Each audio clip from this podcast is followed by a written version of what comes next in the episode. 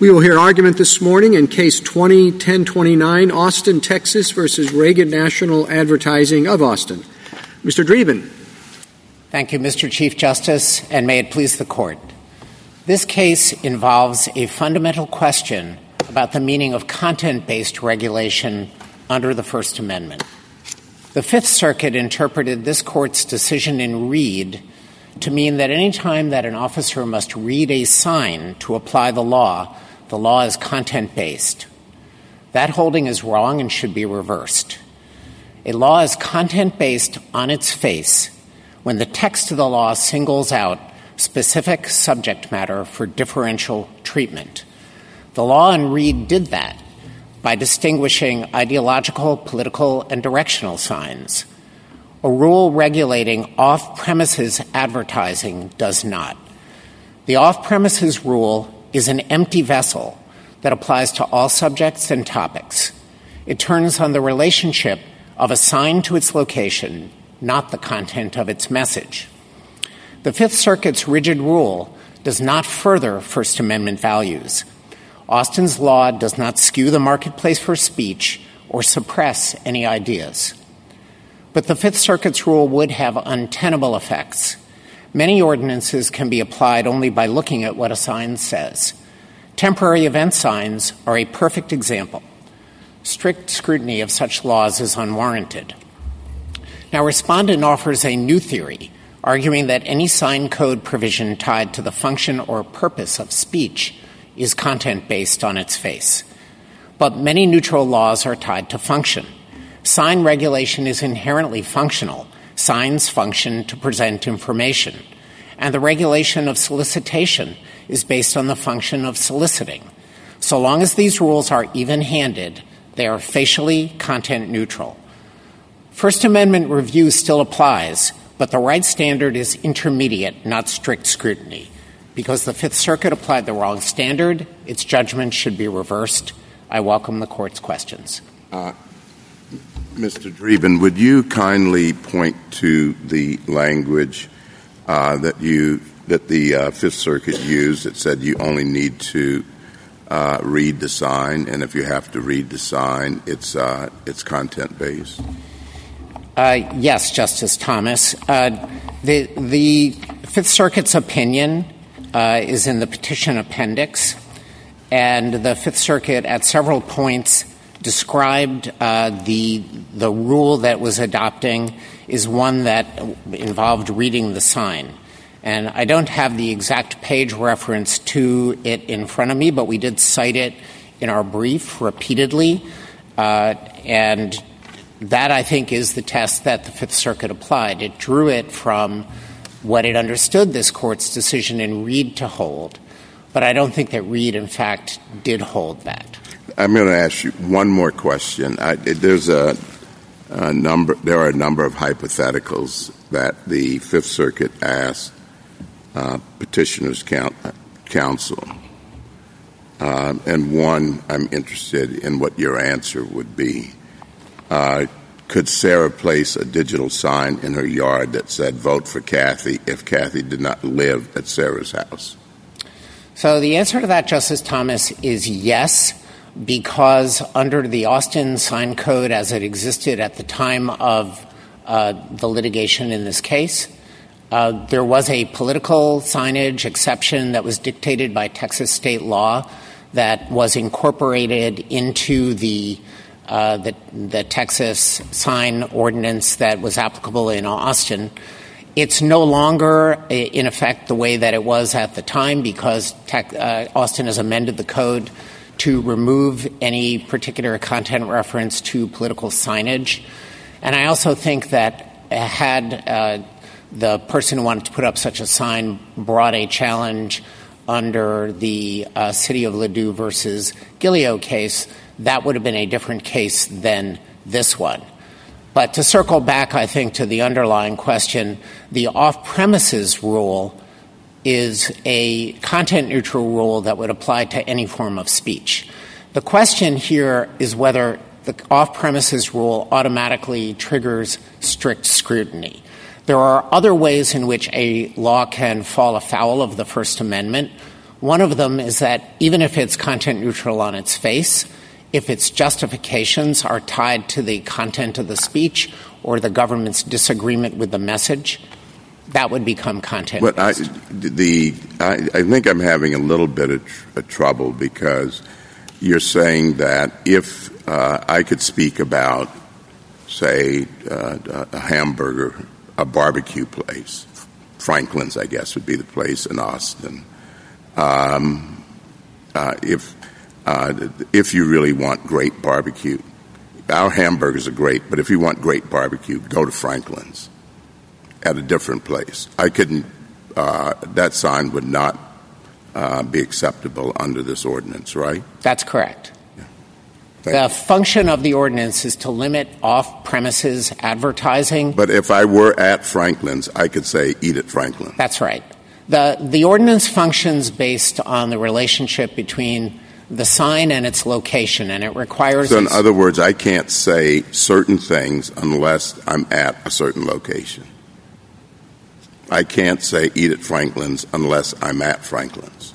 Yes, because what Austin is trying to do is regulate the proliferation of off premises advertising. But I don't understand how that's not content based if I could say eat at Franklin's if I'm at Franklin's, but I can't say it if I'm at um, McDonald's or some other place in, in, uh, at, this, at the location in Austin. So I, I understand that, and I understand that it's a restriction of speech. What this case turns on is the meaning of content based restrictions of speech within this court's First Amendment jurisprudence. And I think the Fifth Circuit interpreted Reed and the, the impulse behind Your Honor's question is that if you are, have to look at the content of the sign in part to determine whether it is legitimately uh, within the code, then it becomes content based. That is not my understanding of what content based has meant under this court's jurisprudence. And let's start with the court's case law and the actual cases that this court cited in Reed to illustrate what it meant by content based. It cited Sorrell, Carey, and Mosley. Sorrell is a case about the restriction of dissemination of pharmaceutical related information. Mosley and Carey both involved picketing ordinances that singled out labor picketing as subjects that were permitted and all other picketing was banned. That provides a frame of reference for what the court meant when it said in Reed itself that laws targeting specific subject matter are content based. At the other end of the spectrum are laws that are even handed in their application but deal with a mode of speech, like solicitation. This court in the Heffron case dealt with a law that limited solicitation of funds at a county fair to a particular booth. And the court said as long as it's applied even handedly to solicitation of all types, it is a content neutral restriction of speech. It doesn't get a free pass, it goes to intermediate scrutiny. But an open ended general law that applies to all forms of subjects, all topics, even if it's restricted in the kind of speech that's addressing, remains content neutral. Mr. Dreeben, what if the um, rule said no signs within 25 yards of the highway?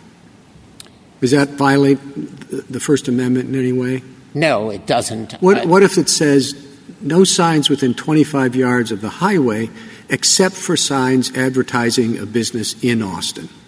So I think that, uh, Chief Justice Roberts, once you add the specific topical uh, feature to the regulation, as you did, uh, signs related specifically to Austin or political signs or any other religious signs, any other specific subject matter, you can't take it out of content based regulation by saying it only applies to a particular location.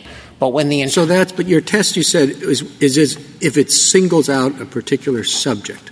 yes. So what subject is that singling out?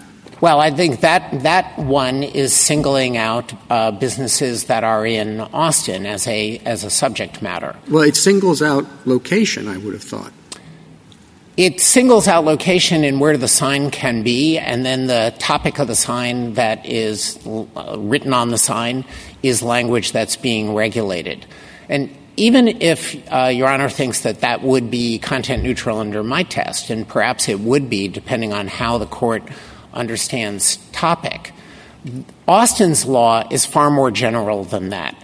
It doesn't, it doesn't describe any particular topic unlike the law in Reed, which differentiated between ideological signs, which could be of one dimension and one duration, political signs, which could be of another dimension and another duration, and event signs related to charitable meetings and religious meetings. There you have a jurisdiction singling out different kinds of speech and creating a hierarchy of values among those topics. And that resembles what was going on in Sorrell, where the court said you're distinguishing on who can get pharmaceutical related information based on the speaker to whom you're providing it. It aligns with Carey and Brown, and it also preserves space for the solicitation line of cases, which deal with a function of speech. Soliciting money does require you to ask, what is the person saying? What is he asking for? But doesn't differentiate within that broad topic of religious speech, well, political speech. Why, why isn't it uh, as much of a subject matter as in my um, uh, hypothetical? Uh, presumably, the signs off premises are telling you how to get to the premises, uh, as opposed to any other message. Why isn't that as much of a subject matter test as the one about uh, how close to the highway? I, think that's for for two reasons. One is locating it within this court's precedent.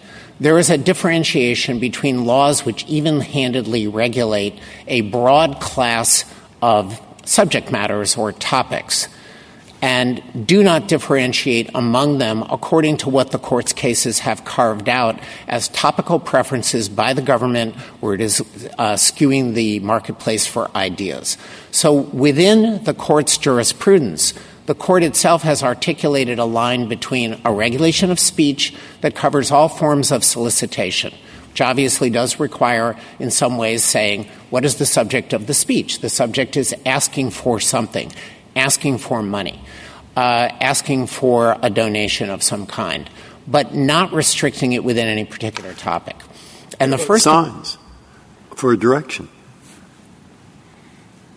Yeah, 495, Route 495, three miles straight ahead, two miles straight ahead, one mile straight ahead. How, how do they fit in this? I, am just a, maybe basic. Maybe everybody understands but me, but I don't understand. So, uh, Justice Breyer, I don't see those as the kind of signs that are providing uh, topical and subject matter distinctions as this court. No, no, they only apply to directions. That I mean, they only apply to where something physically is. I mean, what's the difference? This is a question of generality. Of generality, how, it's absolutely specific. No, I, I, I think what the generality that I'm referring to is how general does this court uh, require a law to be. No, I'm just wondering why isn't it content discrimination for a, a town to say you can put up directional signs? It's, Indeed, we put them up all over the place. Because the question that the court is asking in content based regulation is is the court going to apply strict scrutiny? And strict scrutiny is the highest level of review that the court all engages right, so in. And the reason hey, is, you know, if you go to uh, Highway uh, 93, uh, you will see that every mile for five miles, they say how many miles left to get to Route 495. They don't have to do that. They could have like two of them. Correct. And there are pests too. Because you get mixed up. And I think Your Honor has put his finger on why strict scrutiny is an inappropriate lens to review laws that don't have the potential to skew the marketplace for ideas. Oh, by the way, it does. It does, because it is the result of those marketplace of ideas transmitted to the legislator of what kind of regulation we want.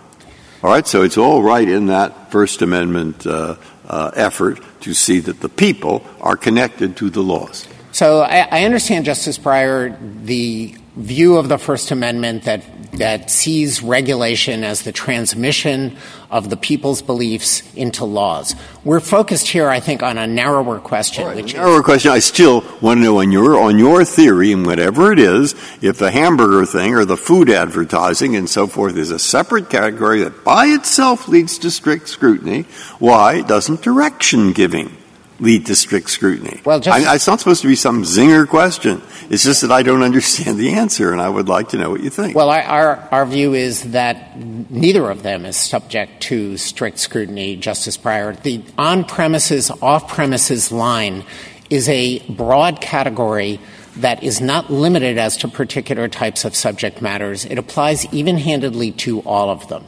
And it may have discriminatory effects on some forms of speech, it may not. Discriminatory effects do not make a facially content neutral law a uh, content based law I on guess, its face. Mr. Dreeben, one way to ask the question is much depends in your on your theory on um, what a topic is or what a subject matter is, and you're excluding various things from that label. Uh, you're, excluding sort of off premises, on premises rules. You're excluding navigational guides. You're excluding directions. And all of this um, might make, to me, a good deal of sense. Um, but I guess one question is sort of where do you draw the line? How do you decide what counts as a topic such that it leads to strict scrutiny and what doesn't count as a topic such that it wouldn't? So, Justice Kagan, we have examples that provide guideposts in this court's cases. And the court's cases where it has actually applied content based uh, rules to a statute on its face have involved a level of specificity and a type of idea that's akin to what was going on in Reed. Political ideas, ideological uh, speech, um, directional signs that are tied to particular types of meetings. There it was nonprofits. Religion was right there in the statute. I don't think that it was a surprise that the court said that those were content based limitations on speech. Other cases that provide similar examples, which were cited in Reed and relied on in Reed to describe what the meaning of content based is, were Sorrell, where you're dealing with a category of information, pharmaceutical information, and the labor picketing cases that I also referred to were cited in Reed itself. That provides an example at one end of the spectrum where uh, you do have specific topics and ideas that are singled out, and the concern arises looking at that level of specificity is the government seeking to suppress any idea or skew the marketplace for speech? And the answer is yes. On the other end of the spectrum, you have laws like solicitation. You have the categories of things that Justice Alito described in his concurring opinion in Reed for three members of the court, which recognized that there were a variety of reasonable sign regulations that should not be deemed content based under the court's analysis because they do not have the potential for skewing the marketplace for ideas or the government putting its thumb on the scale. Thank you, Mr. Dreeben. Justice Thomas, anything further? Justice Breyer? Mr. Uh, you haven't said anything this morning about um, a facial challenge and overbreadth. Is there anything you want to add on that on those points? Yes, Justice Alito. The uh, law in this case was applied to respondents' billboards, and I don't think that there is any significant dispute that they primarily display commercial speech and commercial advertising. And this court held in 1981 in the Metromedia opinion, which was fractured, but reduces to the proposition that a jurisdiction can decide to have on site, on premises commercial advertising and to totally eliminate billboards, billboards being the quintessential example of off site advertising. And when the city of Austin denied the application for uh, signage uh, transformation into digital signage, it specifically said you are a non-conforming billboard because of your off-premises commercial speech. And that was the basis for the denial. That basis infringes no First Amendment right under this court's decision in Metromedia that was reaffirmed later both in the uh, Taxpayers for Vincent case and the City of Ladue case. And as a result, the only way that respondents can prevail is by establishing that the application of the statute either to their non-commercial speech or to someone else's non-commercial speech is uh, sufficiently uh, broad, uh, real, and substantial, I think are the words in the court's overbreadth jurisprudence, in relation to the class of legitimate speech such that you would invalidate the ordinance across the board. Justice Sotomayor? Um, the other side suggests that an on off premises differentiation might be okay if the regulation was limited to the size of the sign, to a certain distance from the building, etc.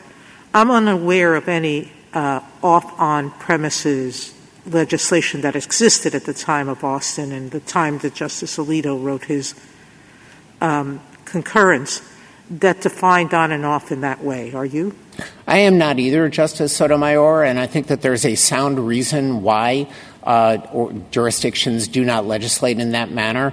The very workable distinction between on premises signage, which is viewed, viewed, as necessary to allow people to find the businesses that they want to patronize or visit the homes that they want to go to, has been embedded in the law for more than half a century. Cases dating back as far as this court's decision in Railway Express versus New York examined a rule that prohibited mobile billboards on uh, trucks in the city of New York, but allowed the identification of the business on the truck itself.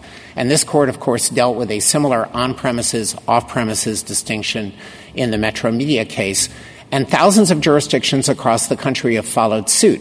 I, think it's extremely implausible to think that this multiplicity of jurisdictions in every kind of state, every kind of locality, have all adopted it in order to suppress speech. They haven't. What they've done is tried to have an orderly, organized rule governing signage in towns so that you preserve aesthetic values and avoid visual clutter, and you avoid the safety risks of having an undue amount of signage, particularly large billboards, 672 feet, glowing digital billboards, which create distraction hazards that jurisdictions want to avoid. And a rule that tied the uh, sign to uh, a distance from a building would not fulfill the goal of allowing business owners to tell people where their stores are and at the same time avoid the proliferation of off premises signs. Thank you. Justice Kagan? Anything further?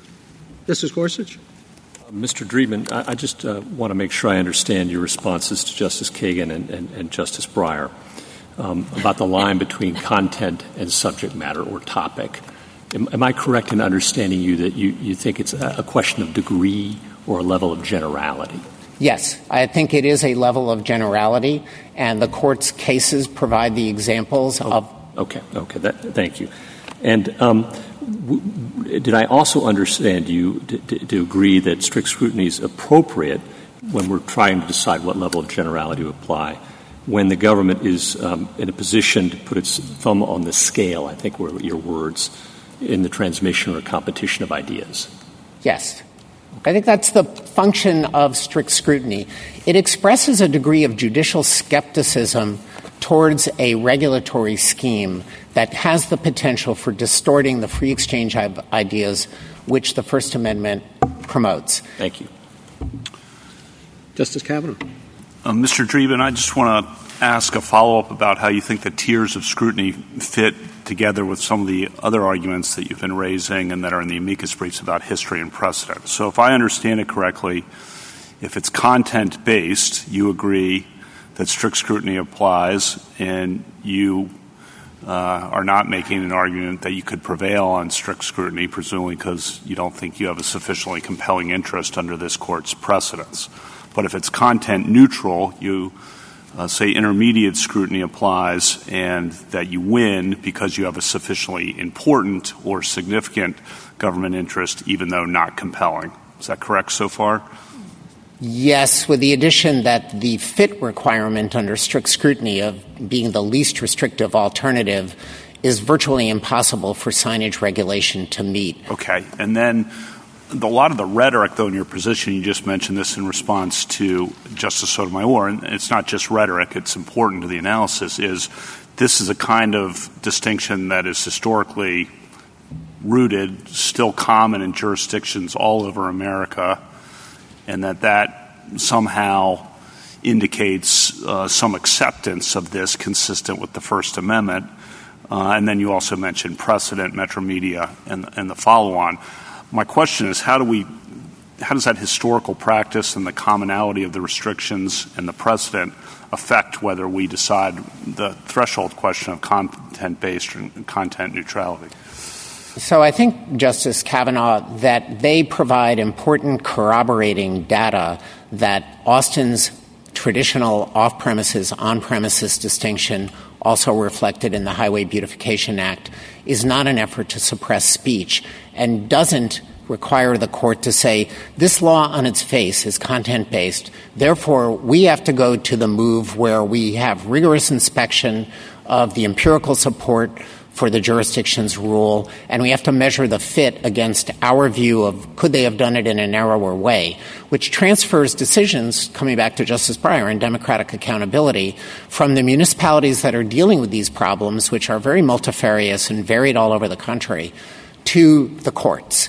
And if the court is trying to decide, do we need strict scrutiny here when we have a law of the generality of off premises, on premises, its pedigree and its acceptance in this court's decisions under intermediate scrutiny for 50, 60 years now without a vanishing of uh, ideas and the vibrancy and flourishing of signage should give the court some comfort that it's on the right track if it reads Reed exactly for what Reed said. When you have specific subject matter that's targeted, you're in content based land and therefore you go to strict scrutiny. So I'll just close with this comment. The tension for me, just so you know, and, and, the other side knows, is the tensions between this history and common practice, which means a lot to me, but I don't want to water down what it means to be uh, content based. I think the risk of watering down strict scrutiny comes from expanding content based to places where it's never gone. And respondent will tell you that his theory is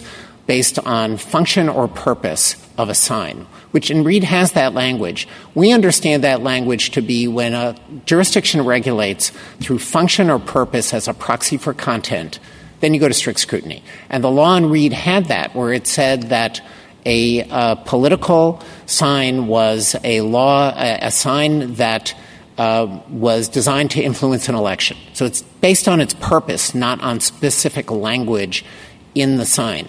And the court treated that as content based, and appropriately so, because their function was a proxy for a specific subject matter. Thank you. Justice Barrett? Thank you, Mr. Dreeben.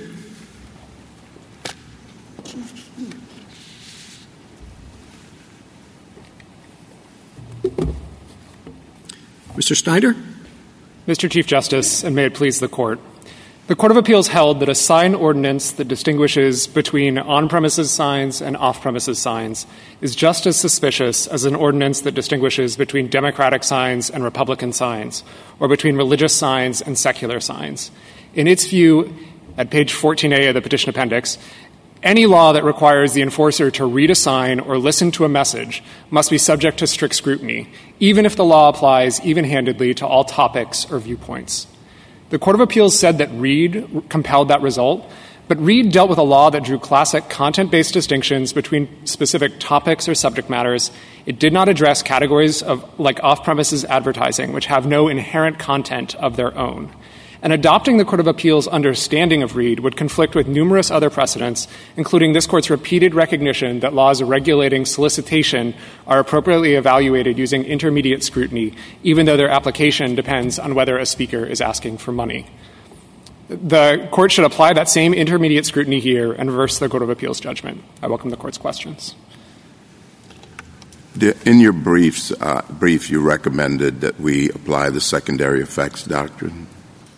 Uh, that's true, Justice Thomas. Uh, to be clear, uh, we think that we, we agree with Austin's argument that the ordinance here is not content based on its face. We think that the case could readily be resolved on that ground. But we also think that the secondary effects doctrine would apply here in a way that it didn't apply in Reed and would provide another reason to reverse the Court of Appeals judgment. Has this court applied that doctrine outside of the adult entertainment business? Cases? The court has, Your Honor. The court applied it in Ward to uphold the noise ordinance at issue there. And then the court has also applied in other, it in other cases, but found that its requirements were not met. So in Discovery Network, for example, dealing with Cincinnati's distinction between uh, newspaper boxes for commercial newspapers and, and traditional newspapers. The court applied City of Renton, but held that it wasn't satisfied because there was no uh, distinction in terms of the danger of littering and the danger of visual blight between commercial newspapers and non commercial newspapers. The court has not suggested that the secondary effects doctrine only applies in the adult entertainment context. And the fact that when the court has applied it in other contexts, it's found that it wasn't satisfied, just shows that it's a, a demanding requirement, not that it shouldn't apply in those other contexts. Thank you. I guess my question is similar to um, Justice Thomas's. You rely on the City of Renton case, at least cited a few times, uh, and devote a page or so to it. And I have to say, I've always thought that precedent was a bit of a stretch. I mean, it's they say you know no adult theater within a thousand feet of a residence, um, and then defend it on the theory that it's got nothing to do with the fact that it's an adult theater. It has to do with the fact that it generates more trash or traffic or whatever. I, I, I mean, do you do you have any other case that's like that? It's it's, it's defined in terms of the content of the um, uh, theater, um, and yet we don't think it has anything to do with it.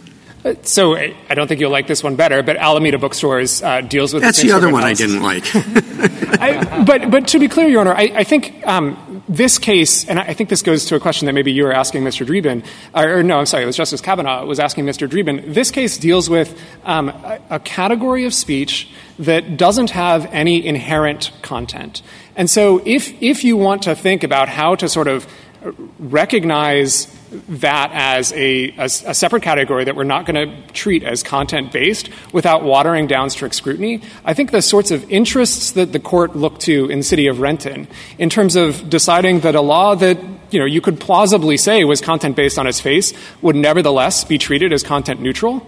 I think here it's much, much harder to say that the law is content based on its face. And so you could apply those same rationales here to conclude that it doesn't make any sense in terms of the First Amendment values that we're trying to, to further to treat a law like this one that has no inherent content, that doesn't reflect any government approval or disapproval of particular messages. It, it doesn't make sense to, to subject that law to the same scrutiny that you would apply to a law that said you can have Republican signs but not Democratic signs. Just try. Um, I, I mean, what is your theory?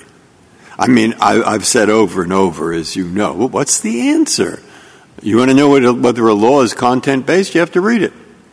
Every law, every law is written in English. And if you go look at the statute books, which there are hundreds of, most of them deal with what somebody should say. That's what securities law is about. That's what energy law is about, and half of it. That's what uh, railroad laws used to be about as far as fare uh, uh, collection was concerned. They're one after the other. Okay? So I stop at stage one. What is content based?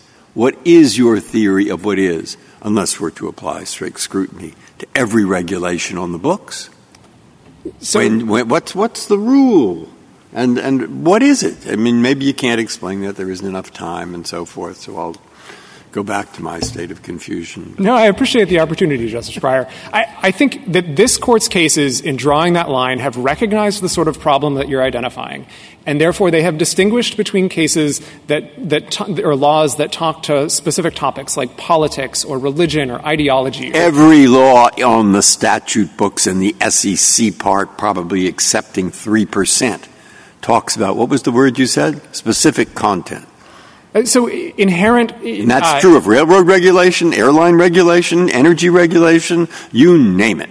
Uh, it's about content. It is not about sign direction, but sign direction law is. So I, I, think in this context, you don't need to deal with all of with those other areas. I think the, the important thing here is that a law about off-premises advertising has no inherent content of it, its own. It only sort of cashes out when you look at what's um, being sold or offered at a particular. Location. That's why I asked you what your theory was, and your honest theory about it. Not because I can't think of distinctions of this case. I perhaps can, but uh, what I want to know since I've been so hostile and unhappy with the theory for the reason I stated. What is the government's theory? You somehow have to deal with these cases. Do you have a theory? So we have dealt with the cases as they've come. I think here, in terms of addressing the specific regulations that are issue, at issue here, we think the fact that the that Austin's law and the Highway Beautification Act, the distinctions they draw, draw don't have any inherent content, means that it, it doesn't make sense to subject those to strict scrutiny. Justice Thomas, if I could, I'd like to go back to your Franklin's example. Uh, Franklin's example is good to go back to, but also substantively. I, I think you could have given a, an almost identical hypothetical in Heffron, for example. So Heffron was the case about uh, the regulation of solicitation at the Minnesota State Fair, and you weren't allowed to solicit except at booths that you had rented. So you could walk through the Minnesota State Fair and you could say, vote for Tim. That was fine because that wasn't solicitation. But you couldn't say, give money to Tim's campaign. And the court said, nevertheless, that that was a content neutral justification because the ban on solicitation applied regardless of the topic you wanted to solicit on. And to give another example, in McCullen, this court confronted a statute that had an exception for speech within the scope of employment. And the court said, the court acknowledged in that case that you might have to look at what the person had said in order to decide whether it was actually within the scope of their employment but that it was nevertheless content based because it didn't prefer any particular subject matters. There was disagreement in that case about whether the, the way that particular requirement was framed reflected viewpoint discrimination because it was only certain people who could speak within the scope of their employment.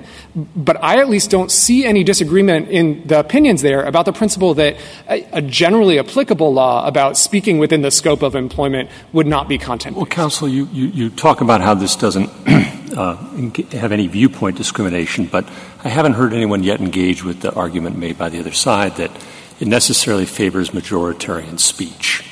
Um, because, say, there are a thousand Christian churches in an area and 12 mosques.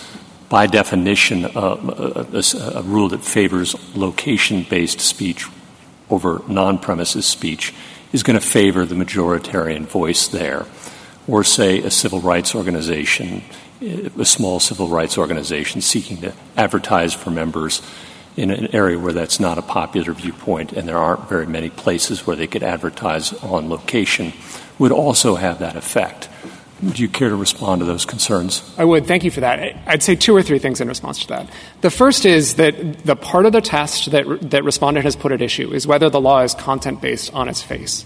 And so to analyze that, you look at the face of the law, not how it sort of cashes out in practice. I understand, but on the face of the law, it makes a content based distinction in the sense of location.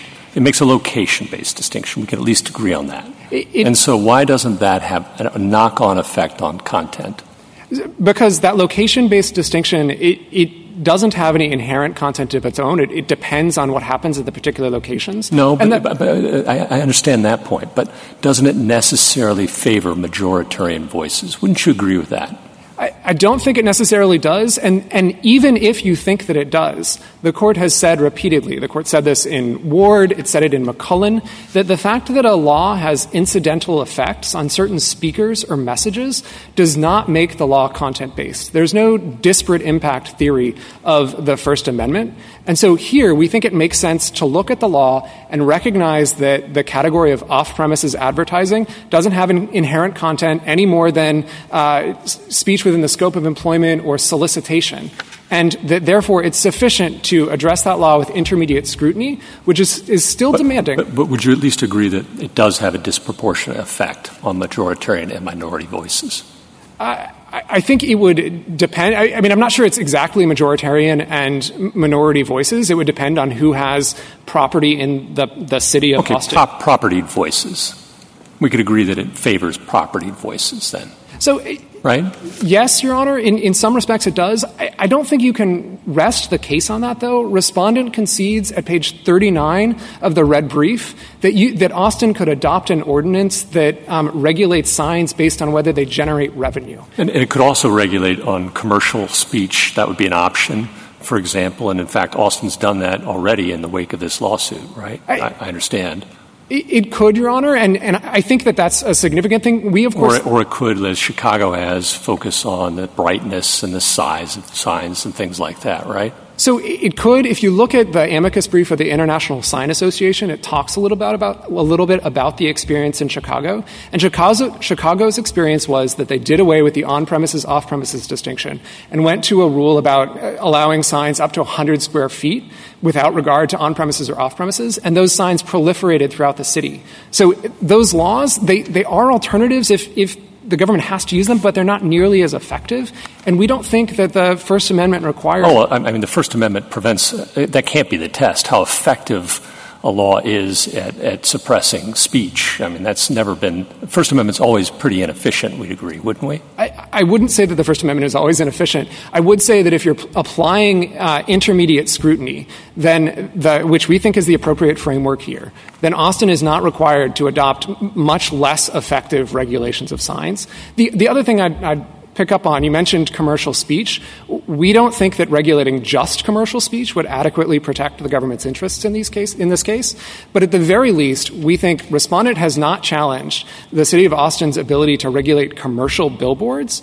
And so the most that Respondent could get from this case would be a declaratory judgment saying that they are entitled to digitize their billboards and display non-commercial messages on their billboards. If you Counsel, just no matter what or how you subject this to um, strict scrutiny or not, or intermediate scrutiny, this favors not on the basis of majoritarian rule, but on the basis of wealth. These big billboards, you got to be have a lot of money to put a sign on them, to build them, to have put a sign on them. Um, not every property owner can do it. Um, so I don't understand major- your concession on the majoritarian rule issue. I, your Honor, I, I, didn't mean to concede that they would. Uh, I thought I, I, didn't concede that uh, these uh, sort of favor majoritarian. What it favors not to do it is favors people with money against the poor. Period. Your Honor, I, I, think it's hard to know exactly what the results would be in, in, sort of practice, which is another reason why I think it makes sense to look at the face of the statute rather than trying to sort of predict the sociological implications. I, I, I agree with you wholly, which is uh, my point is that it's not favoring uh, the majority over a minority or one group other, other than basis of wealth, but that happens in speech, period. Wealthier people can speak more.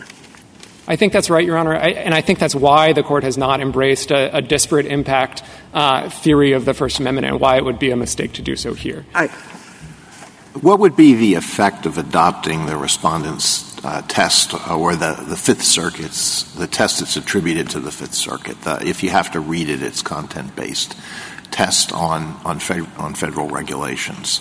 Uh, Justice Breyer mentioned some of those. Start with uh, regulations that require disclosure.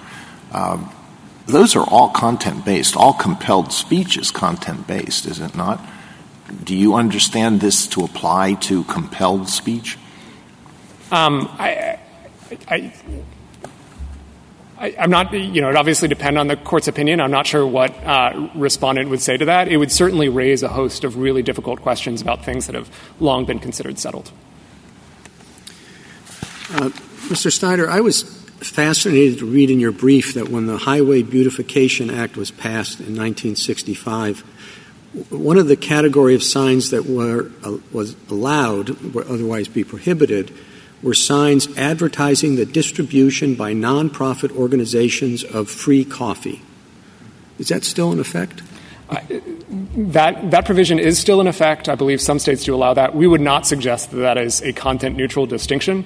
The analysis for that distinction would be uh, quite different from the one dealing with on premises and off premises signs. Why? I mean, it's coffee, it's not tea. That seems content based. I, I agree. I, we, would not, we would not dispute that that is a content based distinction. Are there any of these left? There are some left. Um, they're put out when organizations are attempting to raise money to, to let you know that you can stop at the rest stop to get a coffee to keep driving. And so there's there's a but safety. it's free. How much money do they raise? They they take donations. Oh, okay. Justice Thomas. Justice Breyer. Justice Sotomayor. Justice Gorsuch. One, one question. If you're concerned um, about safety and blight, uh, which are the two concerns that the um, city has articulated. Um, the question we have to ask is whether that those interests could be served in ways that wouldn't uh, draw a distinction uh, based on content or wouldn't uh, infringe speech uh, generally, whether you could serve the same interests. And couldn't the uh, city do so by limiting the number of signs, the number of billboards, the placement of billboards, and the size of billboards to achieve the safety and blight interests just as effectively? I realize that'd be a lot of change for a lot of jurisdictions around the country, and that matters, but put that aside for now. So, two things. The first, I don't mean to dispute your question, but but the, the one of the premises of your question is that that wouldn't restrict speech, and I, that I just disagree with that premise. It would restrict speech. It would do so on different bases, but the question is whether the off-premises, on-premises distinction makes us especially suspicious. But but to sort of the substance, satisfying the the scrutiny, whatever the scrutiny is, to satisfying the scrutiny, can can't they achieve the interest, whichever tier of scrutiny it is? Can't they achieve the interest?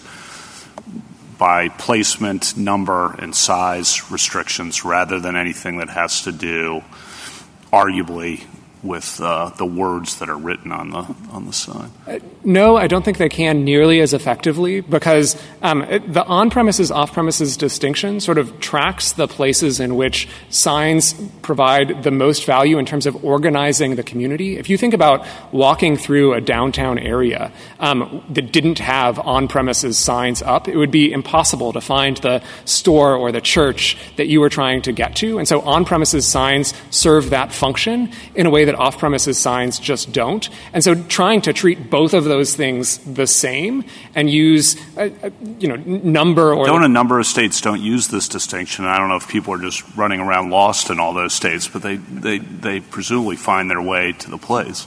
So they do find their way to the place. I, I don't think um, jurisdictions have completely eliminated on-premises signs, but I think it's it's far more difficult to accomplish the objectives of eliminating visual blight um, and pr- protecting traffic safety without those things. And we think that under intermediate scrutiny, which we, is the appropriate standard here, that uh, this, the city's interest in doing that more effectively suffices.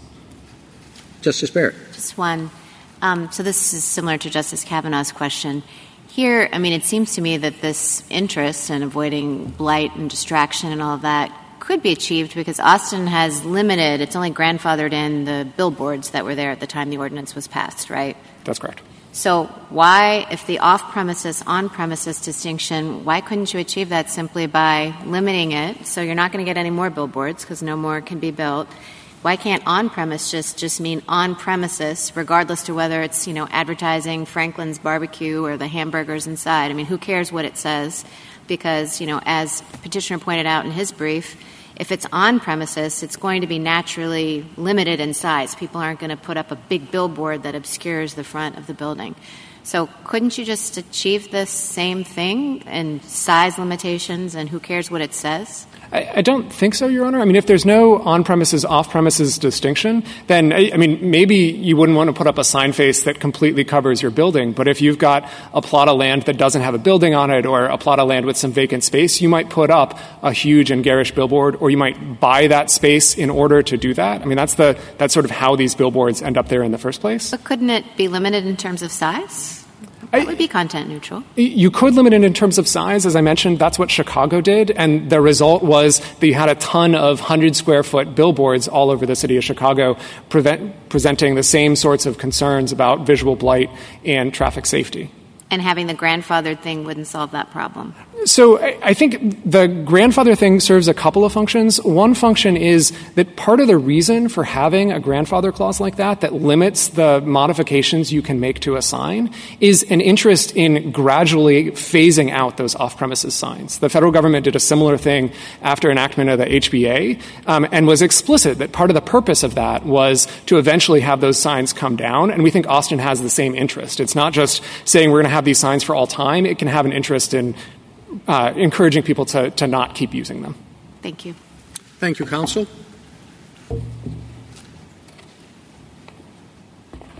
Mr. Shanmugam. Thank you, Mr. Chief Justice, and may it please the Court. The City of Austin denied respondents' application to convert its existing signs to digital signs And it did so on the ground that the signs advertised off premises activities.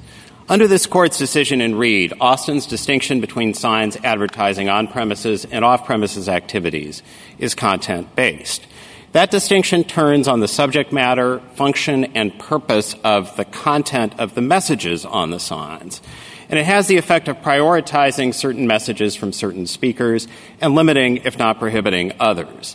The fact that Austin's regulation does not prohibit speech on an entire subject and that the application of the regulation depends on a factor in addition to the sign's content does not render it content neutral. The court should therefore apply strict scrutiny. Under any standard of review, however, this is an easy case. A through line of this court's First Amendment cases is that whatever the standard of review, a regulatory distinction between different types of speech has to bear some relation to the governmental interest asserted. Here, the challenge restriction, Austin's prohibition on the digitization of the small number of off premises signs, flunks any standard of review. It verges on the irrational for Austin to permit digital on premises signs without any limitation, but to prohibit the digitization of the small number of grandfathered off premises signs. That differential treatment bears no relation to Austin's asserted interests in safety and aesthetics, and Austin presented no evidence at trial to support it. All that the court need do here is to hold that the digitization ban is invalid. Other restrictions based on similar on and off premises sign distinctions uh, may well satisfy strict scrutiny. And numerous jurisdictions have already modified their definitions in the wake of Reed to render them content neutral. The Court of Appeals correctly held that Austin's digitization ban violates the First Amendment, and its judgment should be affirmed. I welcome the Court's questions. Uh, counsel, why uh, wouldn't we uh, analyze this under commercial speech doctrine? So, um, first of all, Austin didn't seek review on the alternative theory that even if an on premises off premises distinction is subject to strict scrutiny, Austin should somehow still prevail. Now, I would note, as I noted at the outset, that even under intermediate scrutiny, we believe that we should prevail because there's simply no fit here between the regulation at issue and the distinction, whether it's the distinction between on premises and off premises signs or any differential treatment of commercial speech, and Austin's asserted interests. But we ultimately think that strict scrutiny should apply across the board here for the simple reason that Austin's regulation does not in any way disaggregate commercial from non commercial speech. And that's particularly true with regard to the speech that is being limited here which is the speech that my client would display on its digital signs. Now, we don't even know what that speech is for the simple reason that my client has not yet leased out its signs, and at any given time, the parties that would lease those signs would presumably change. But I think that the critical point here is that the regulation in no way draws a distinction between commercial and non commercial speech.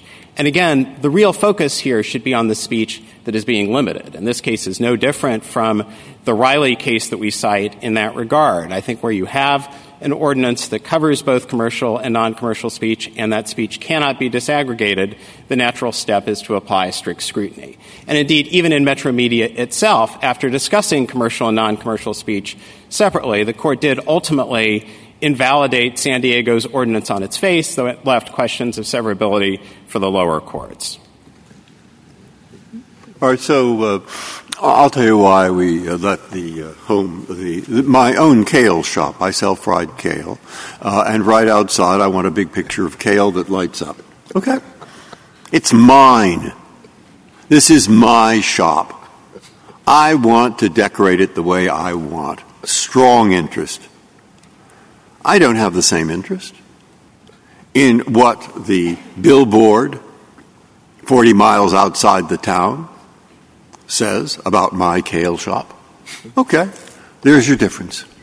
And uh, the grandfather is because we love grandfathers. Okay, there we are. And uh, that's historic. And go back to the year two, you'll discover those kinds of distinctions. So they're distinctions.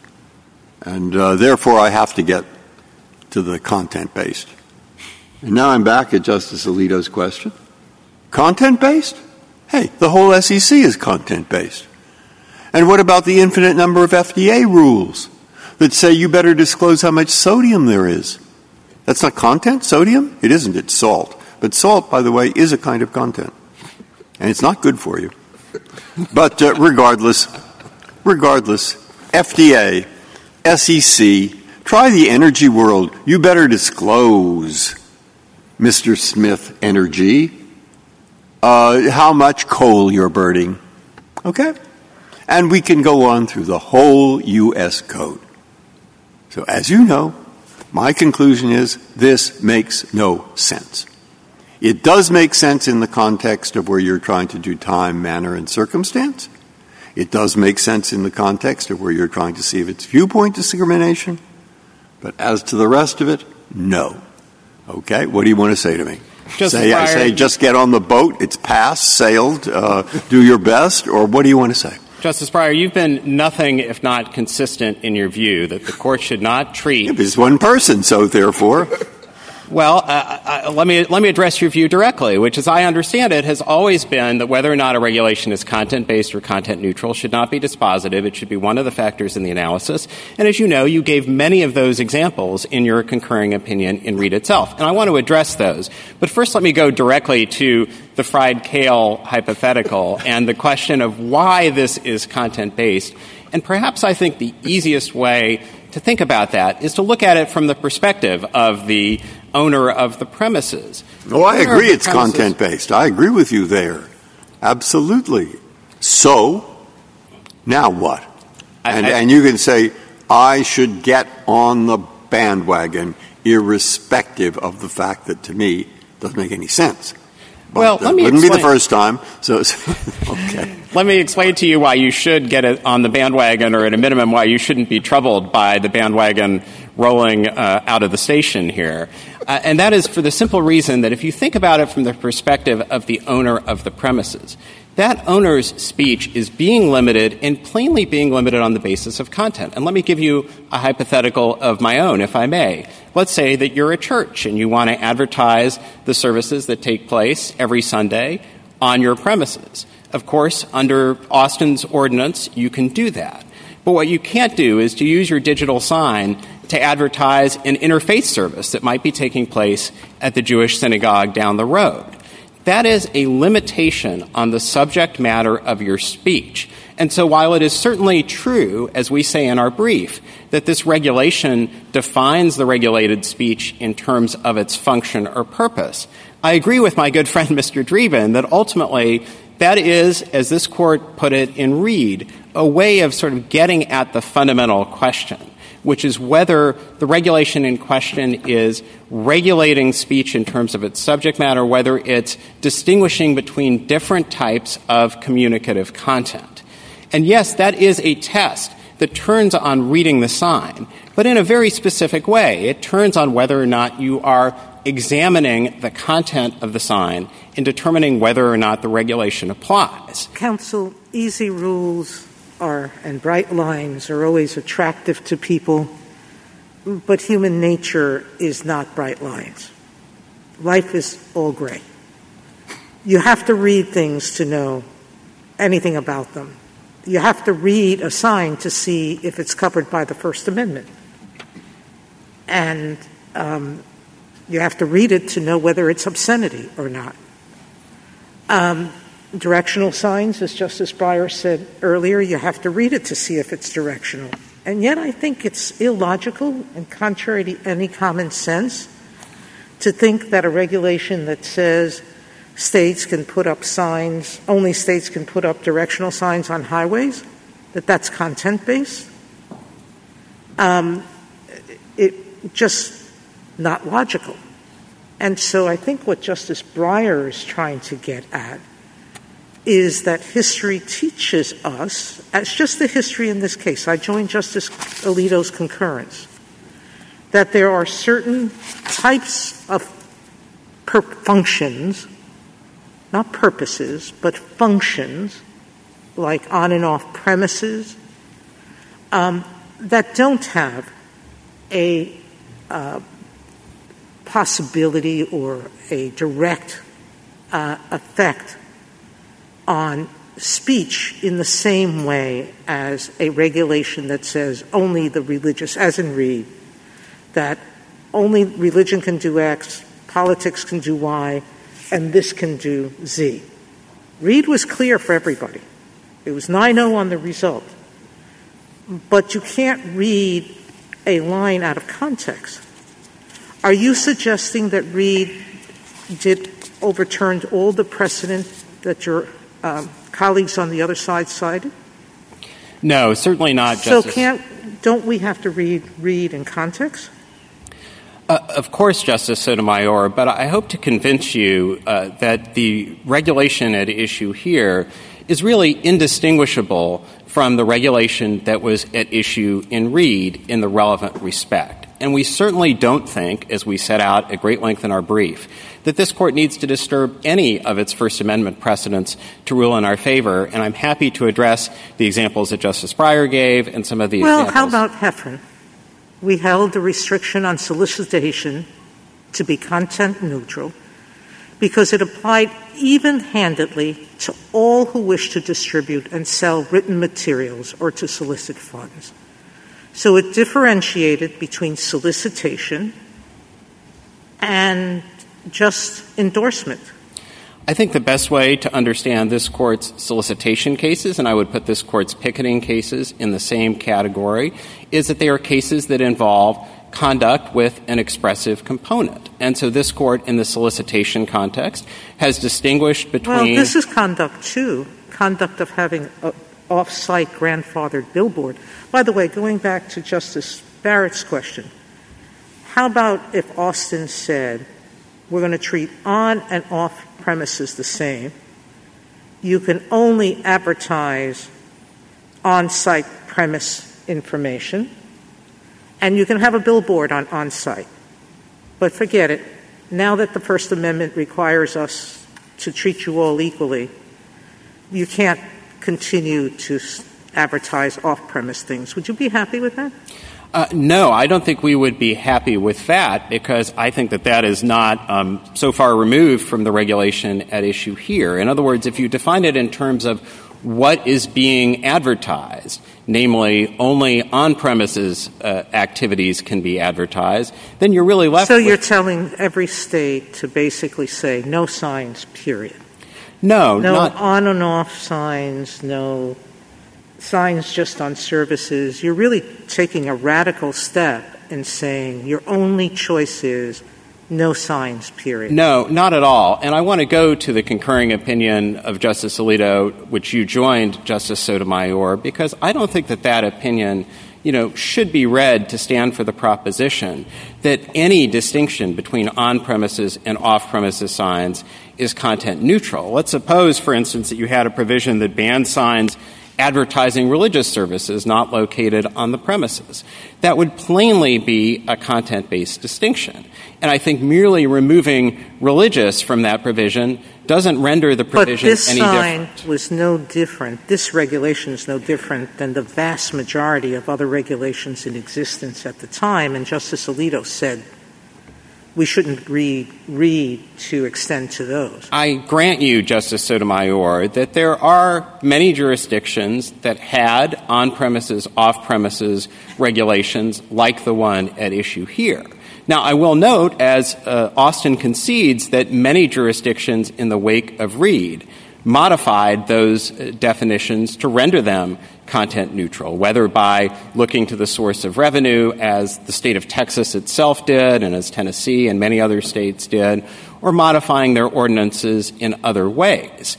Um, and so I really don't think that you can uh, uh, draw the inference that uh, simply because a distinction is framed in terms of on premises versus off premises, that that renders it content neutral. The inquiry is the same. It is whether or not the regulation at issue defines the regulated speech in terms of its subject matter, function, or purpose. And I would note. Um, uh, is the Austin Code content based as applied to the billboards that are at issue here? Perhaps I don't understand the, the underlying facts of the case, but as I understand it, your client has billboards. They are off premises in the conventional sense of the term. They are not in front of a building. Uh, Austin doesn't say you have to take them down. It just says you can't digitize them. An enforcement officer could determine whether you're in compliance or not in compliance without reading what is on the billboard. If everything on the billboard were written in Chinese and the enforcement officer can't read Chinese, the enforcement officer could still say, you're in violation because they're digitized. That wouldn't be a content based distinction. What, it, what am I missing? So, Justice Alito, the critical fact here is that the trigger for whether or not we can digitize our signs is whether or not our signs, as they exist, advertise on premises or off premises activities. If they advertise uh, off premises activities, they are forbidden unless they are grandfathered. Our signs are conceitedly in that category. They're grandfathered, so they're permitted, even though all of everything, uh, as I understand it, again, correct me if I don't understand the facts, everything that is on your client's signs relates to uh, something that is off premises, right? In yes, the conventional that, sense, not in the, the peculiar sense in which Austin defines the term. Well, in both senses, because the signs advertise activities that take place off premises, and that is what uh, renders them uh, uh, not permitted unless they are grandfathered. And again, that is why we can't digitize our signs. So, Justice Alito, just to sort of explain for a minute how all of this operates, when we apply to digitize our signs, the reason that we can't do that is because we are not allowed to uh, alter signs that are nonconforming or grandfathered. The sole reason that our signs are nonconforming or grandfathered is because they are classified as off-premises signs. So our submission to the court is first that that distinction is content based, that because we were not permitted to digitize our signs because they were off premises, the regulation should be subject to strict scrutiny. And second, that the digitization ban itself, which is after all the regulation that we were challenging, is invalid under strict scrutiny. And of course, the city makes no effort to argue that the digitization ban survives strict scrutiny, but frankly, the city makes no effort to argue that it satisfies intermediate scrutiny either. In fact, both in the briefing and today at oral argument, Mr. Dreeben uh, doesn't talk about the digitization ban at all. Instead, he simply talks about the on-premises, off-premises distinction in isolation. But of course, that's just a definition. Yeah. Could you address the regulations to which Justice Breyer referred? Uh, the many, many federal regulations that require disclosure of information. And there's some uh, that I, I, I'm not a, an expert on, let's say, food labeling regulations, but I, I, I believe there are some that prohibit uh, something being labeled uh, as a particular thing unless certain requirements are met. Are met. What you need to be able to label something as juice or, or cheese. Uh, what would be the effect of? I, I want to understand where what we would be buying if we bought the if you have to read it, it's content based argument. So I don't think that you would have to alter uh, any of this court's well-established case law with regard to those sorts of regulations. And at least as I understood the examples, I think they are in the main all examples of compelled disclosures, and that's particularly, I think, most. There are plenty of the other. Peanut butter. Every lawyer in Washington before you were born was hired to argue yes or no that real, genuine peanut butter must have lard in it. Otherwise, it sticks to the roof of your mouth and isn't peanut butter. I don't know how the case came out, but it did say what could be labeled peanut butter. Okay? If that isn't content based, what is? And there are a lot like that.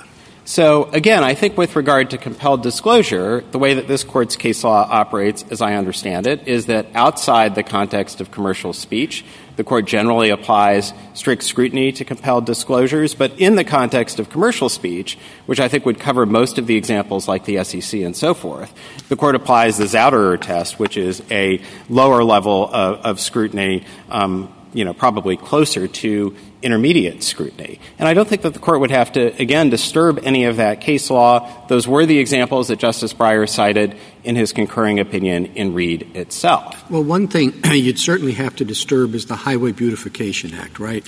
Uh, what is your, your position on each of the provisions? There are five sign provisions, uh, and under your theory, I, su- I, suppose they would be unconstitutional.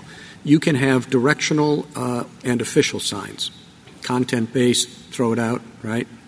I, I, I think those exceptions are content based and would be subject to strict scrutiny. And then the question would be whether or not they survive strict scrutiny. Well, let's take that, another one. Signs advertising the sale or lease of property upon which they are located. Does that survive strict scrutiny? I think that the government in prior briefs has suggested that the analysis for each of those exceptions might operate somewhat differently. First, there might be different governmental interests. The government has cited with regard to the sale or lease of property um, exception the interest of property owners in fully marketing Landmark their own properties. signs or signs of historic or artistic significance.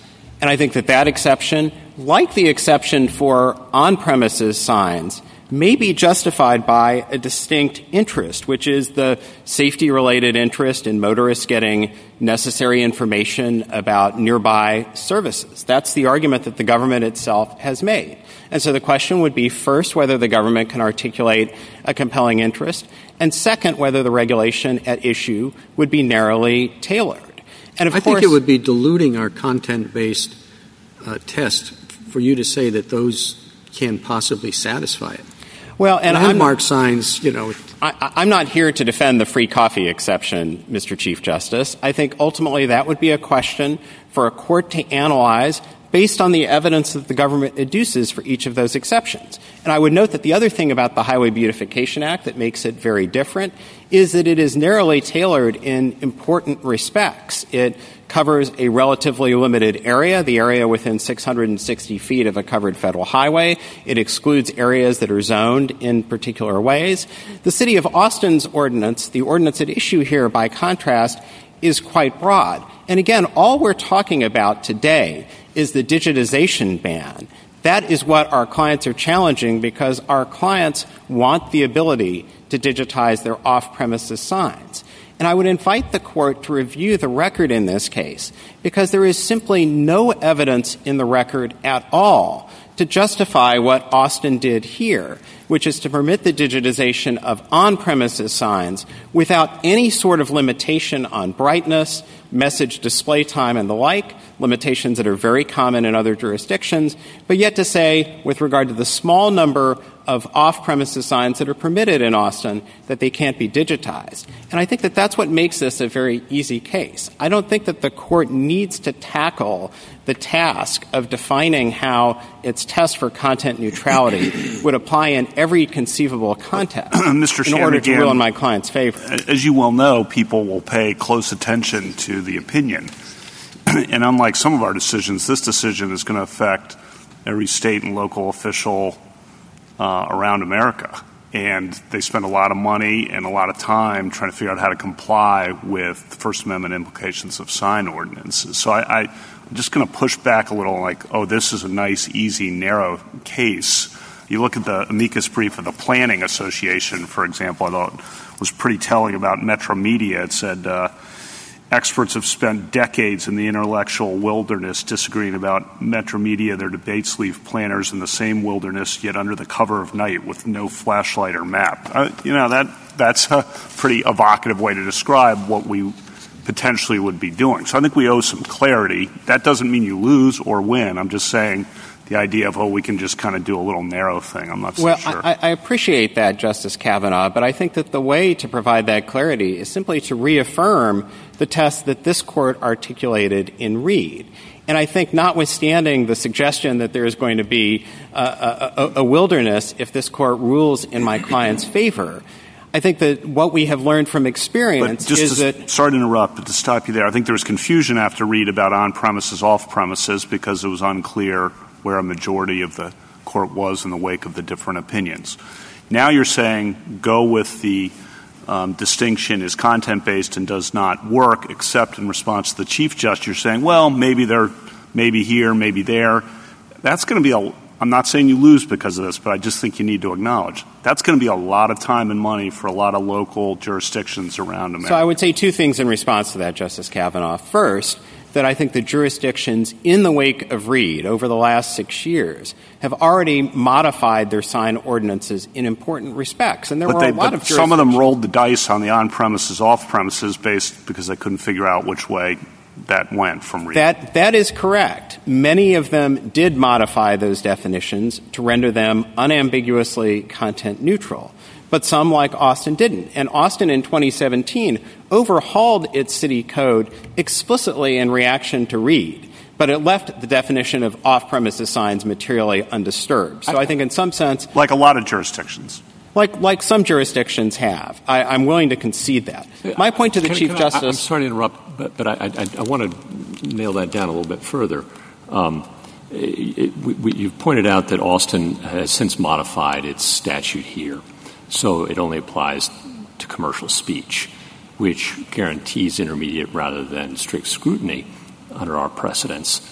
Uh, how many uh, jurisdictions, to your knowledge, are left that are, in Justice Kavanaugh's words, rolling the dice without making that distinction, or you know, pursuing some other option like Colorado or Chicago has?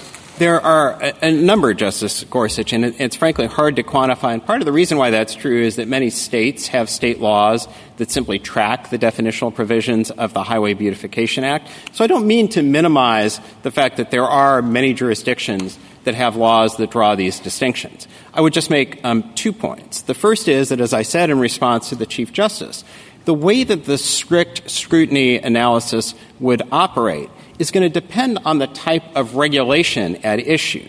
Again, it's, it's very nice to sort of discuss the definition of on premises and off premises signs in isolation. But of course, the real question is what restrictions or regulations flow from that definition. And the analysis for a law like the Highway Beautification Act, which permits on premises signs but prohibits off premises signs, is, I would submit, potentially different from the analysis on the digitization ban. What makes this such an odd case is that Austin permitted a small number of off premises signs to remain, and yet forbade the owners of those signs from doing what the owners of thousands of signs in Austin have been permitted to do, which is to convert them to digital signs, which enables the owners of those signs to display many more messages and to do that much more efficiently.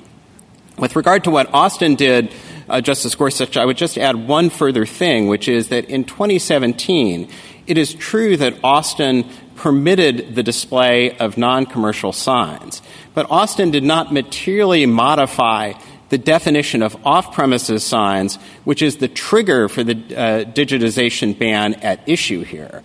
And so I think that the parties are in agreement that even under the post-2017 regulatory regime, we would not be permitted to convert our signs to digital signs.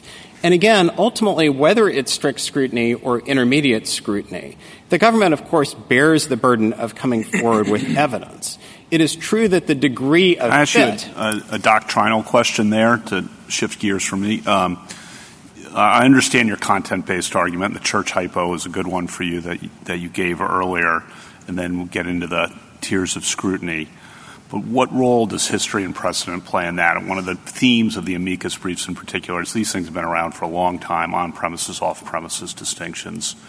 And that has coexisted with the First Amendment in the same way that longstanding regulations have coexisted with free exercise or with the Second Amendment, and they're trying to fold in that.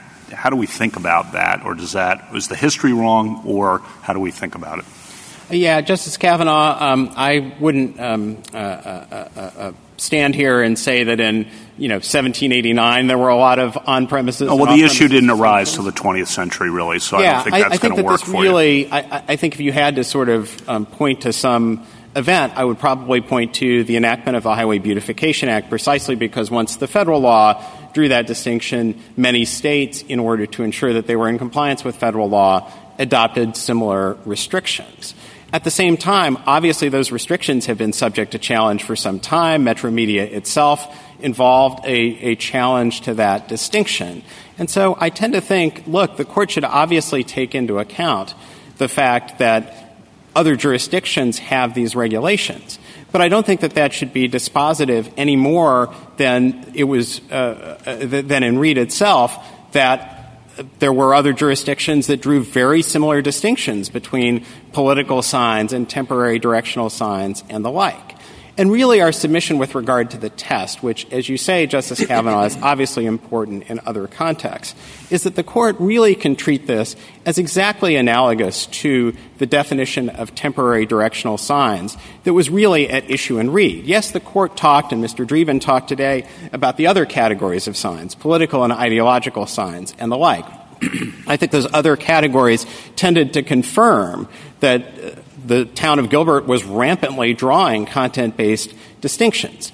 But when you look at the very provision that was being challenged, the definition of temporary directional signs, that provision was exactly like the provision at issue here in that there was some other factor in addition to content that governed how the regulation operated. There it was the occurrence and timing of an event. Here it is the location of the sign. But that simply defines the restriction it defines the restriction on the speech that is permitted or not permitted. And so there is no respect in which the on-premises, off-premises distinction is different other than that it is location rather than the timing of an event. Can I pick up on one of Justice Gorsuch's questions? He said on-premises, off-premises, at least as to commercial advertising, if I understood the question, might be different, and that folds then into the Metromedia precedent, which seems to suggest that that would be permissible. Your response?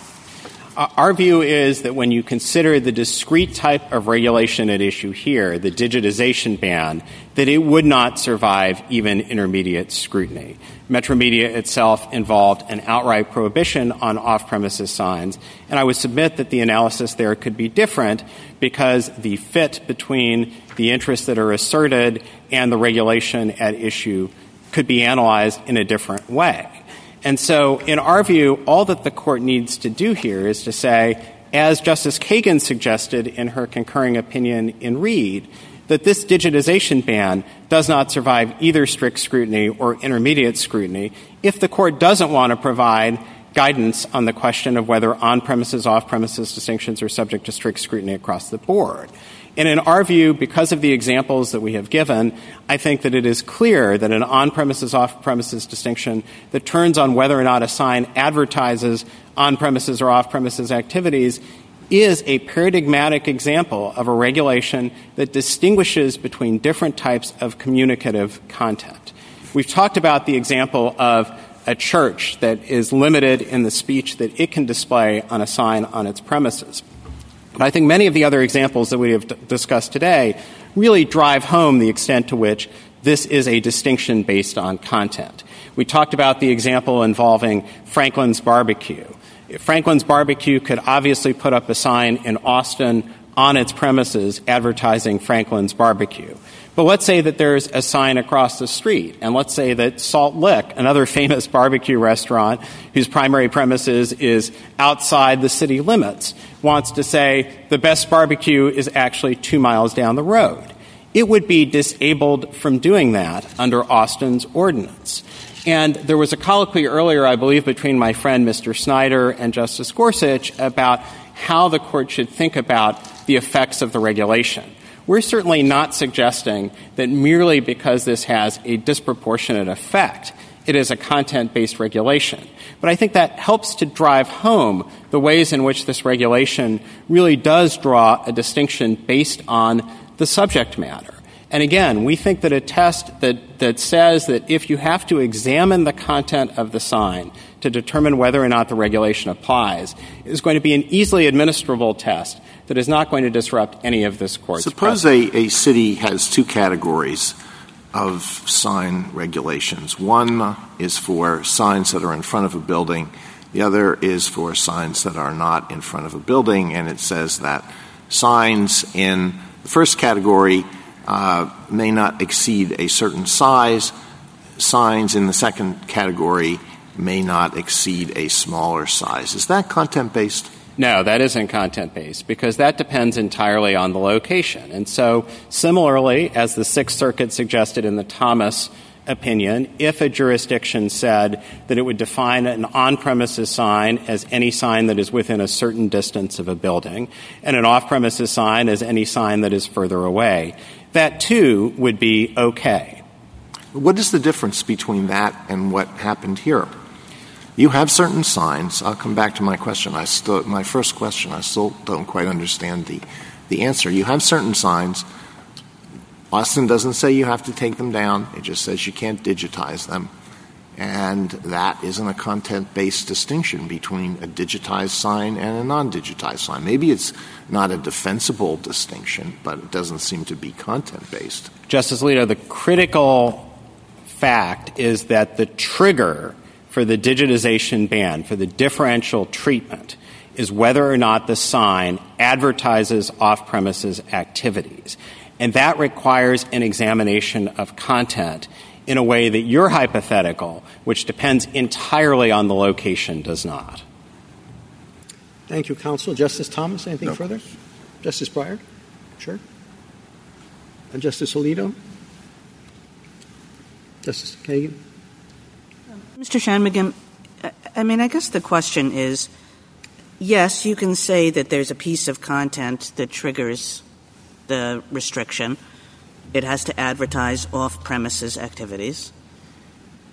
You said before Justice Alito couldn't possibly have meant what he said in his concurrence because, after all, the way he framed that piece of the concurrence, it would have applied, for example, if the trigger was religious speech or political speech. And he couldn't have meant that, and I'm sure he didn't mean that. The question is whether we should treat a trigger of religious speech or political speech or speech by Republicans or speech by Democrats or all the kinds of triggers that we understand to be dangerous and, and, and that we understand to be content based as we have always used that label. Whether that trigger should be treated in the exact identical way as the trigger in this law, which is does it advertise off premises activities? I think that that's the issue, and I'm just wondering why you would say that those two triggers should be treated in an identical way. I, I grant you, Justice Kagan, that in the hypothetical involving religious speech, there's a much stronger sense that something nefarious is going on, that the uh, government in question is targeting religious speech and is singling out a particular type of subject matter. But in some sense, the whole point of the framework that this court uh, uh, uh, established in Reed, and I don't think it was inconsistent with this court's past precedents, was a framework that looked first to the face of the regulation and only after that to the purpose of the regulation. And the court made clear that even in cases where it might seem as if a re- regulation is benign or reasonable, the court still has to take that first step and determine whether or not the distinction is content based on its face. And as I indicated to Justice Gorsuch, I do think that there is a sense in which a regulation like this is distortive. It could have been designed to favor local businesses. It could have been designed to put a thumb yeah, on the that's, that's always true of speech restrictions, including restrictions that we would understand all of us to be content neutral. You know, if you have a regulation that says there shall be no sound trucks in the city after 8 p.m., there are various ways in which that can be distortive and in which it can affect certain speakers more than other speakers. Down that road, madness lies, and the court has never gone down that I agree with that. And, and I think that all that the court said in Reed is that where you have a distinction that on its face depends on the content of speech, that's a reason to look more closely. And I do think that this regulation falls squarely into that category because of the hypotheticals that we have set out. There is no question I mean, that I this regulation you, Mr. requires Shanmugam, that formally one can understand this in, in exactly the way you say. You have to examine the content, so formally one can understand this as content based, even though I think the court has uh, defined that term more narrowly. But put that aside. I mean, it's formally true that you have to examine something about the content. But it, uh, just to go back to the Chief Justice's questions, I mean, there are some laws where, you know, the laws of uh, lots of municipalities have these laws that say you can't have illuminated signs unless the illumination is for your address or for your name so that people can identify. There are some laws that sort of scream out um, uh, not to worry in terms of any First Amendment values. Now, we can do two things with those laws. As I understood what you said to the Chief Justice, you said, well, don't worry, because the strict scrutiny analysis can be different. And I guess I would say, I think he said, um, that's the thing to worry about, is diluting the strict scrutiny analysis. The thing not to worry about is drawing some kind of sensible line which takes laws like this one and puts it on the other side of the content neutral, content based divide. I do think, Justice Kagan, that in a lot of those hypotheticals, the regulations at issue are easily going to satisfy strict scrutiny. In many of those hypotheticals, what you're doing is really defining a medium of speech. That was true, for instance, in uh, Taxpayers for Vincent, where the court analyzed temporary signs as itself a medium. And that may be possible with regard to categories such as directional signs, depending on how the category is defined. But I think that what we haven't seen in the wake of Reed is a great deal of chaos in the lower courts. Yes, we do have a circuit conflict on this very specific question of whether on premises, off premises distinctions are subject to strict scrutiny. But the reality is that jurisdictions have been coming into conformity with this court's decision in Reed. There isn't an avalanche of litigation about this issue. And I do think that some regulations that distinguish between on premises and off premises signs, including potentially the Highway Beautification Act, are going to survive strict scrutiny. That is obviously a case specific analysis that depends on the evidence that is adduced to justify the particular regulation. What makes this case such an artificial case in which to be discussing this issue is because Austin simply has no justification for the differential treatment when it comes to the digitization ban, given that Austin is permitting digital signs on premises with complete abandon and without any limitation. Justice Gorsuch? I'll give you some examples. I, I just want to understand how this would cash out. Um, uh, let's say a sign just says Black Lives Matter. Um, I, I, think we'd agree that that's uh, not an off premises sign because it doesn't identify any particular location. Is that right? Uh, yes, I, w- I would say that that would not qualify as an off premises sign because it's not advertising an activity. But what if Black Lives Matter has a local office and it isn't there? Well, I mean, it would be a question for Mr. Dreeben. I think he would say that that sign does not advertise an activity, business, or person. So that one's okay. Potentially so. How about how about if it says uh, Black Lives Matter, do something about it, anticipating an upcoming rally, but no information is provided? I, I, mean, that seems like it might be advertising an activity at that point. And again, I don't mean so to. that one might not be permissible. And, and then what if it gives the date and the time of the rally? At that point, it seems more clearly to be advertising a particular activity. And so an official would have to, somebody's going to have to read this and decide which side of the line these four examples fall on. Well, I, I, think that that's right. And I think what I would say is that the examples that were in the Fifth Circuit's opinion illustrate that this is not a case in which a mere cursory of examination of content, a mere cursory examination of content is necessarily going to be sufficient.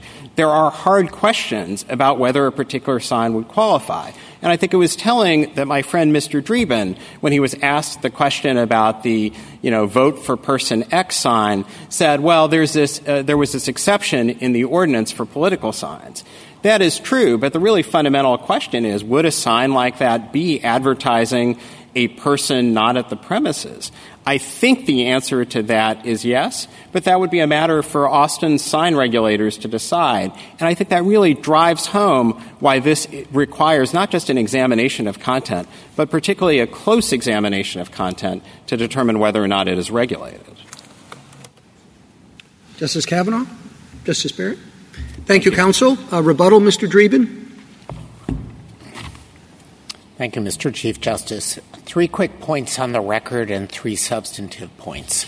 Uh, first of all, Justice Thomas, in response to your question to me, The read the sign language appears in the Fifth Circuit's opinion at pages 14A and 19A of the petition appendix. That's the test that the court applied to identify something as facially content based.